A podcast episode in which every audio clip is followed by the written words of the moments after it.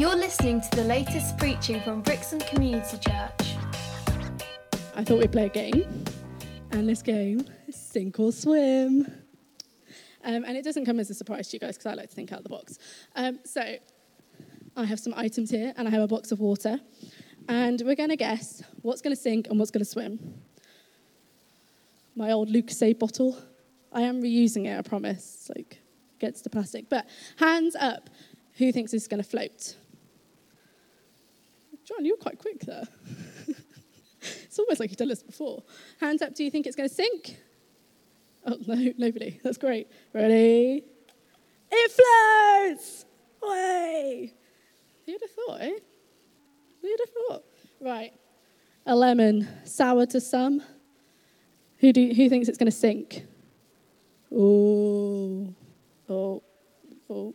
We've got some. Ha- David, you can't be half and half. It's a yes or a no, mate. like, who thinks it's going to float? I'm pretty sure you put up your hand twice. That's that's cheating, Anthony. Ready? Oh, oh, oh! It's floating. Who'd have thought, guys? It floats. I never thought. I thought it would sink. Sorry. A potato.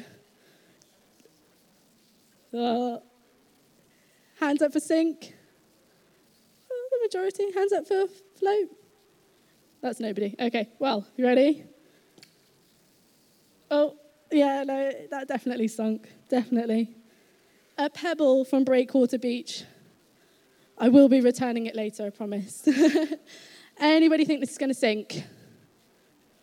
Oh, yeah. I'm not even going to ask if you think it floats because it's like the whole room. Now, this one's a bit of a different one. The melon quite a good melon, you know. It's quite hefty. Could do, some, could, could do some weightlifting with this. Ben Cox, take this to the gym with you. Right, who thinks it's going to float? Oh, oh. Who thinks it's going to sink? Ooh, it's about half and half here. Are you ready? Technically, technically it's sunk, but if there was more water in it, I'm sure it would float. So Fez, you're technically right. Technically. Technically, okay we, uh, we won't look at that. So, some of these items in that box were able to float, and some of them went to their watery end. Fun fact about me is that I used to be a swimming teacher. It was uh, when I was 16, young at heart, you know. Um, it was actually one of my favourite jobs to do to invest in young children and teach them a life saving skill. But children are fearless they do not recognize that water can sometimes be dangerous. And on this particular occasion, we were short staffed. Every, like, it was, it was the flu epidemic. It was everyone was ill or someone was on holiday. So normally there'd be the teacher, myself, and a teaching assistant, and then about a group of 10 of us. Well, it was me on my own with 10 children, and probably not the safest in, in a swimming pool. Um, so I had five kids on one side and I had four on the other, and I was helping this child along, giving him the one-to-one benefit that they can get from their teacher.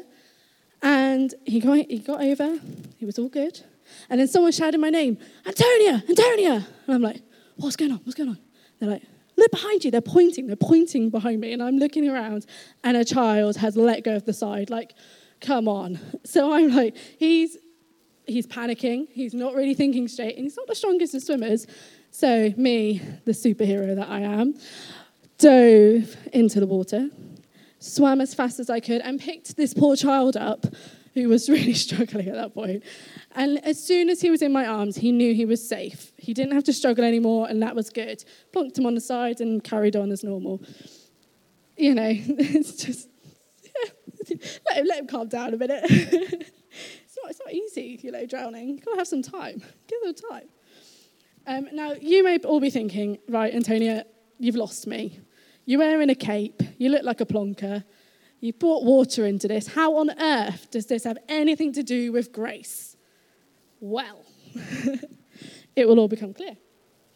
Anyone in the room watched an old school Spider Man movie, specifically the 2002 version? I love a bit of Spider Man.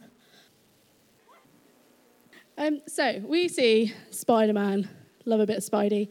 He swoops in, saves Mary Jane, the love of his life, and gets her to safety. with his cool elasticated hands, whatever you want to call it.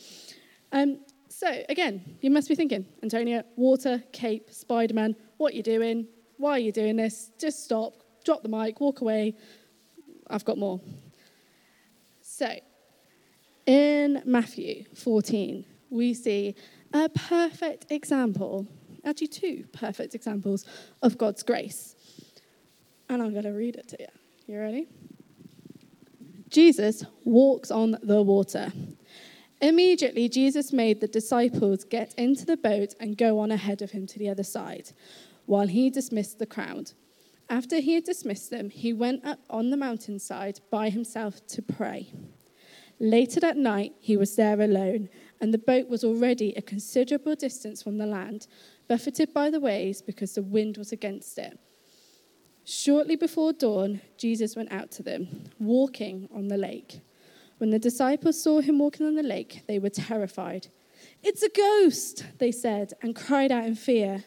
But Jesus immediately said to them, Take courage. It is I. Don't be afraid.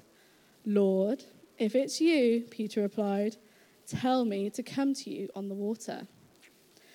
Come, he said. Then Peter got down out of the boat walked on the water, and came towards Jesus. But when he saw the wind, he was afraid and began to sink, crying out, Lord, save me. Immediately, Jesus reaches, reached out his hand and caught him. You of little faith, he said, why did you doubt? And when they climbed into the boat, the wind died down. Then those who were in the boat worshipped him, saying, Truly, you are the Son of God. You see, Peter's faith in being able to walk on water was temporary. In verse 30, we see Peter becoming afraid of the wind. His human wisdom point, pushed out God's wisdom as the waves became more dangerous and he became more scared. And Peter was more ser- he was more serious about the dangerous waves than he was about Jesus Christ. He doubted, and because of that, he began to sink.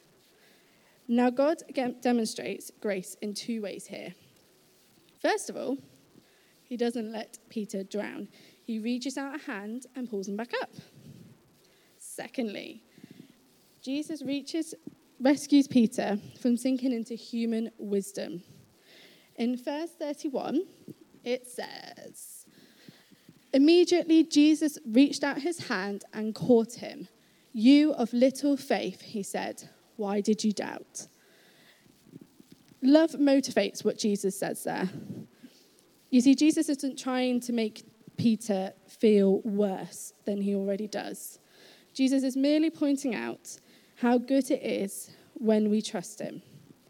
God will never let us sink, even when we are completely weighed down. He will teach you and help you learn from all your experiences about why you should trust him. Remember who he is and remember what he can do.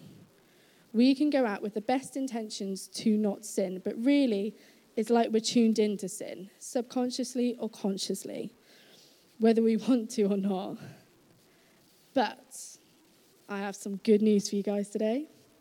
Real good news. We may have sinned and we may have done something wrong, but that's not our life over. You see, God gave us a gift. I mean, He's given us quite a few gifts, but this gift in particular, He gave us grace. Grace reaches us when we are drowning, it swoops in and brings us back up. It gives us the hand and pulls us up. It comes alongside us either to override something or to take us through something that seems to be just overwhelming. In this world, in this life, we have three enemies we have the world, we have the flesh, and we have the devil. It's not looking good. But then, but then, grace then swoops in with strength and freedom to overcome all of what our enemies throw at us. Grace provides strength in three ways strength to be delivered from, strength to move through, and strength to be changed in the midst of learning the lesson. To be more like Christ, we have to accept his grace for us. but also to give ourselves and each other grace through this race called life. It's no good kicking ourselves when we're already down because we're just going to keep going down. We re- and we'll, we'll struggle to just get back up. To put it simply, grace is unconditional love, it's caring, it's rescuing, it's freeing, and it's forgiving. So maybe, just maybe, some of you might feel like you're Peter or the child I talked about earlier, and you may be sinking and sinking fast. You are going down with your ship. And you can't believe that we have this awesome, almighty God, and you can't believe He would have grace to even see who you are, to even hear you. But if you take anything away from today, I want you to take away that God hears you. He's not going to let you drown, He doesn't abandon you. You may have had a lapse, small lapse in judgment, small, tiny, little thing, but He doesn't leave you. He comes alongside you like Spider Man or like a lifeguard. He offers a hand and brings you back. We don't deserve grace, but this is the incredible thing about it. When Jesus was on the cross, that was his biggest act of grace. He, could, he died the death we deserved. He took the bullet for us. This is why he's able to come in like the superhero and save the day. I'm going to ask you guys to close your eyes. Have a think, close your eyes, and just let my words and my prayer wash over you. This next thought isn't something that I've come up with, but when reading it, it gave me so much insight to grace. Ready? Mercy is when God spares us from what we do deserve. He doesn't give us what we actually deserve, which is death. Grace is when God gives us things we don't deserve. We don't deserve His grace, but He gives it to us anyway. He gives all the good gifts, all the blessings, and all the favor. They come out of God's grace giving us what we don't deserve. In easier terms, Grace is the love of God shown to the unlovely, the peace of God given to the restless, and the unmerited favor of God given to us. If you feel you may need some more prayer after this, then there is the prayer team available to chat it through and to talk with you and to pray. Dear Lord Jesus, thank you for committing the biggest act and truest act of grace by dying the death we deserved. Thank you for your gift of grace. Lord, I ask that if any of us in this room feel like we are sinking like Peter, that they truly realize your love for them. Thank you for never letting us drown and for bringing us back to you. Thank you for always hearing us and for always reaching out a hand to us. In your precious name. Amen. John is now coming on up. Thank you, Antonia. Did she do well? She did well. Thank you so much. So, um, Antonia picked the theme of grace, and I just felt that it would be good to um, find out what she was going to talk about. And I asked her about the passage, and I've seen her notes, and I thought, well, what do I, what do I want to add to that? We said we'd do a tag team preach, so here's, here's my part, and uh, I really don't want to add anything. I think you've I will talk, it's just in my nature. I want to reinforce, I want to go circle back, and I want to make sure we take this message on board, this idea of grace, because this concept that we've just heard about is one that's easy to understand in our heads, but uh, and we kind of feel it in our hearts. I believe, as the word says, God has set eternity in, in all of our hearts, and there's something in, in your heart that resonates with the truth of this. But so, so our heads can understand this idea of, of unmerited favor, and our hearts kind of like the idea. But when it comes to walking the life, sometimes it's a difficult and a different thing. And I think when uh, Antonia just said that it's, it's sometimes where you just think, well, I'm sinking, and, and would God even see me? Never mind have, have the bother to, to stoop down and, and well, I know, I'm sure he'd, he'd care for Malcolm Parker because he's, he's a really nice guy. He'd swoop down and rescue Malcolm, or he'd, he'd help Ivor because he's, he's done loads and loads and loads and loads of good things for loads of people. He'd swoop down and rescue Ivor. But little me,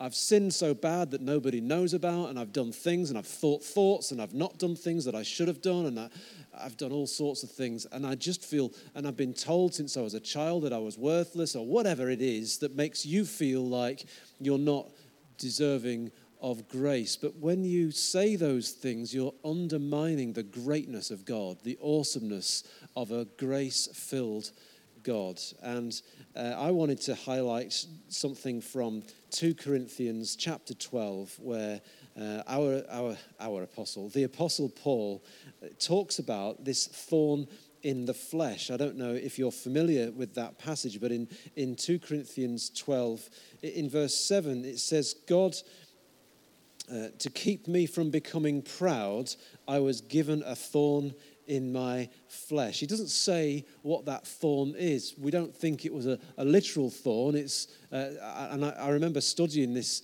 uh, when I was at Bible college all those years ago and reading all the different scholars' ideas down the years as to what they, they, they kind of trying to guess what was this thorn in Paul's flesh, this physical thing that, that brought him down and caused him misery.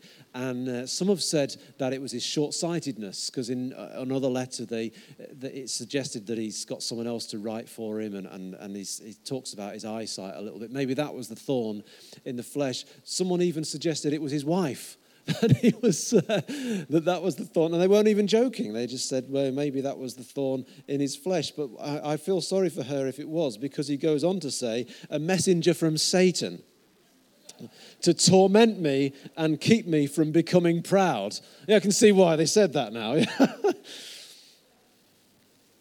Three different times, says Paul, I begged the Lord to take it away. Each time he said, My grace is all you need in the New Living Transver- tran- Translation. My grace is all you need.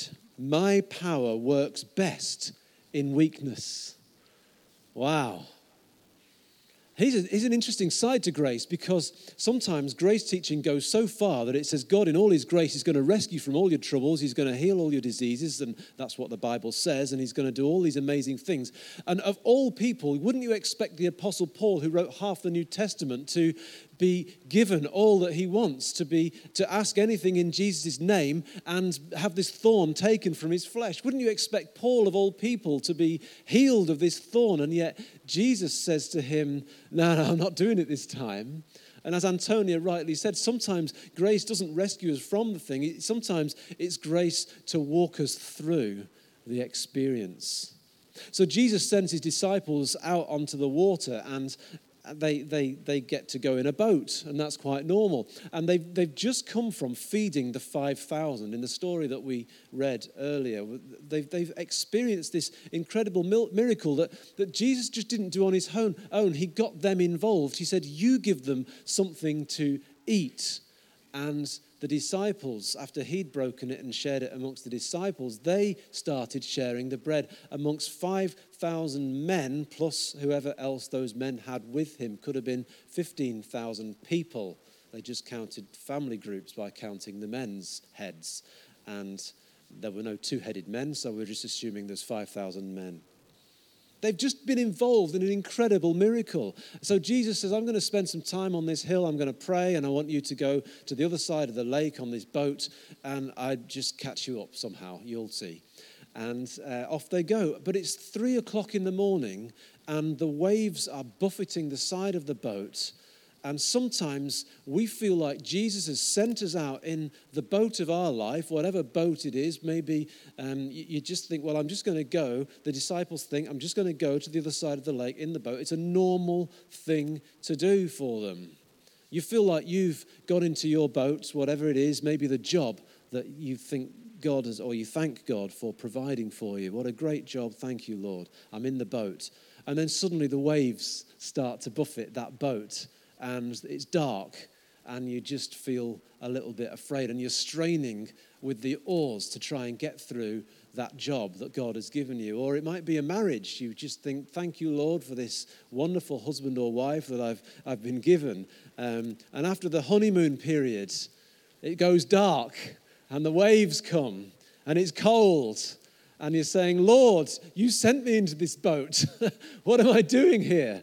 Take this thorn of flesh from me. Maybe not. Maybe it doesn't get that bad, but it can. It, it's, it's life, it's real. Maybe there are other things, maybe having a baby or having grandchildren or whatever it is in your life, you, you find yourself, and the disciples are in the same boat. They're together and they're experiencing this, this um, minor problem. It's not this major calming the storm story this time, but they, it does say that they are having difficulty in the boat. And it's three o'clock in the morning. They'll be tired. They've done all this feeding the 5,000. And then Jesus appears walking on the water. So we could laugh at them for thinking it's a ghost. But what would you do in the very same situation? You're tired, you're worried, you're cold, it's the early hours of the morning. And, and in, in Jewish um, culture, it was thought that the sea was a place where, where there were more demons. That was, it was thought that demons lived in the sea. So to, to think that something supernatural's happening is kind of okay to, to, to, let them off for thinking Jesus was a ghost. And they couldn't see him probably because it was dark and they didn't have big lights like the trawlers have today. They think he's a ghost. And sometimes in our boat, in our storm, in our difficulties, we don't recognize Jesus. He comes in all sorts of forms, he comes in all sorts of ways. Countless miracles point to who he is, and they, they echo who he is, and, and we can so easily miss him. But in his grace, he continues to, to move towards us. He is not far away. And Peter calls out, If it's you, now if this was me, I'd be saying, Jesus, if it's you, prove it's you by what did we do last Thursday?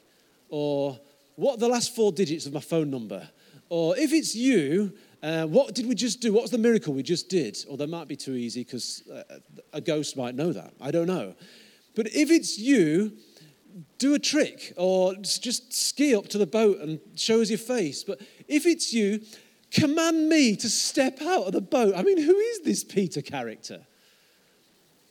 And in his grace, Jesus says, Yes, come on then. Incredible. Can you see the grace in this story? What would you say if you could flip the story around and say that you were Jesus? It's hard to imagine being Jesus, I know, but just imagine somehow you've been able to walk on water and one of your staff members, underlings, children, whatever it is, someone you've been training says, Yeah, if that's you, let me do the same. I was like, Just go on, just let me get in the boat. No, come out. It's interesting, isn't it? How in, in our life we often find that, that we, we, we're sent out in a boat, and Jesus, we know God has called us. I know God has called me to, to live and work in Brixham and, and be part of this church and help lead this church. I know that. I know that beyond knowing. I, I, don't need anyone to, to convince me that I'm called to be here. You might be wanting to try and convince me that I'm not, but that's, that's your problem. Um, take that up with God.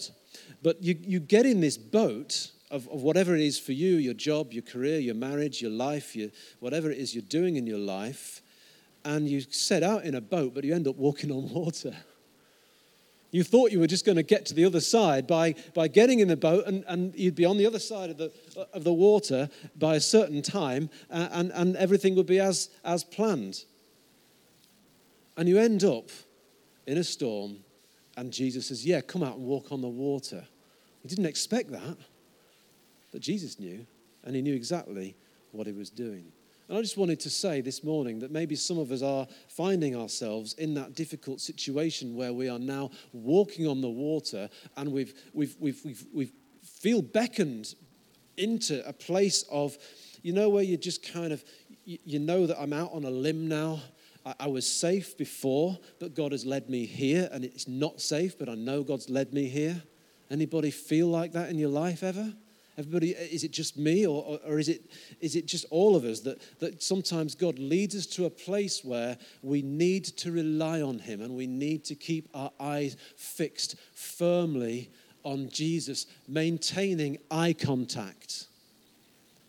Because as soon as he saw the waves, that's when he started to sink. And sometimes for us, we set out in a boat, but we end up walking on water. We thought we'd be at the other side by now, but now we're just in this situation. And, and how do we need Jesus now? And that's exactly where he wants us. He wants us because he, he wants us to step out in faith because we receive grace by faith. It's by grace you've been saved so that no one can boast. And we have to put our faith in Jesus. And for some of us, we're looking at the waves. For me, as a leader of this church, I'm looking at empty seats. I'll be honest with you. And you look at the waves, and, and God says, just look at me. As Carol has quoted a few times, Mother Teresa saying, You're not called to be successful, you're called to be faithful. I called you here. And what is it in your life where you feel like you're walking on water and Jesus is saying, I'm actually, I'm not going to take this one from you.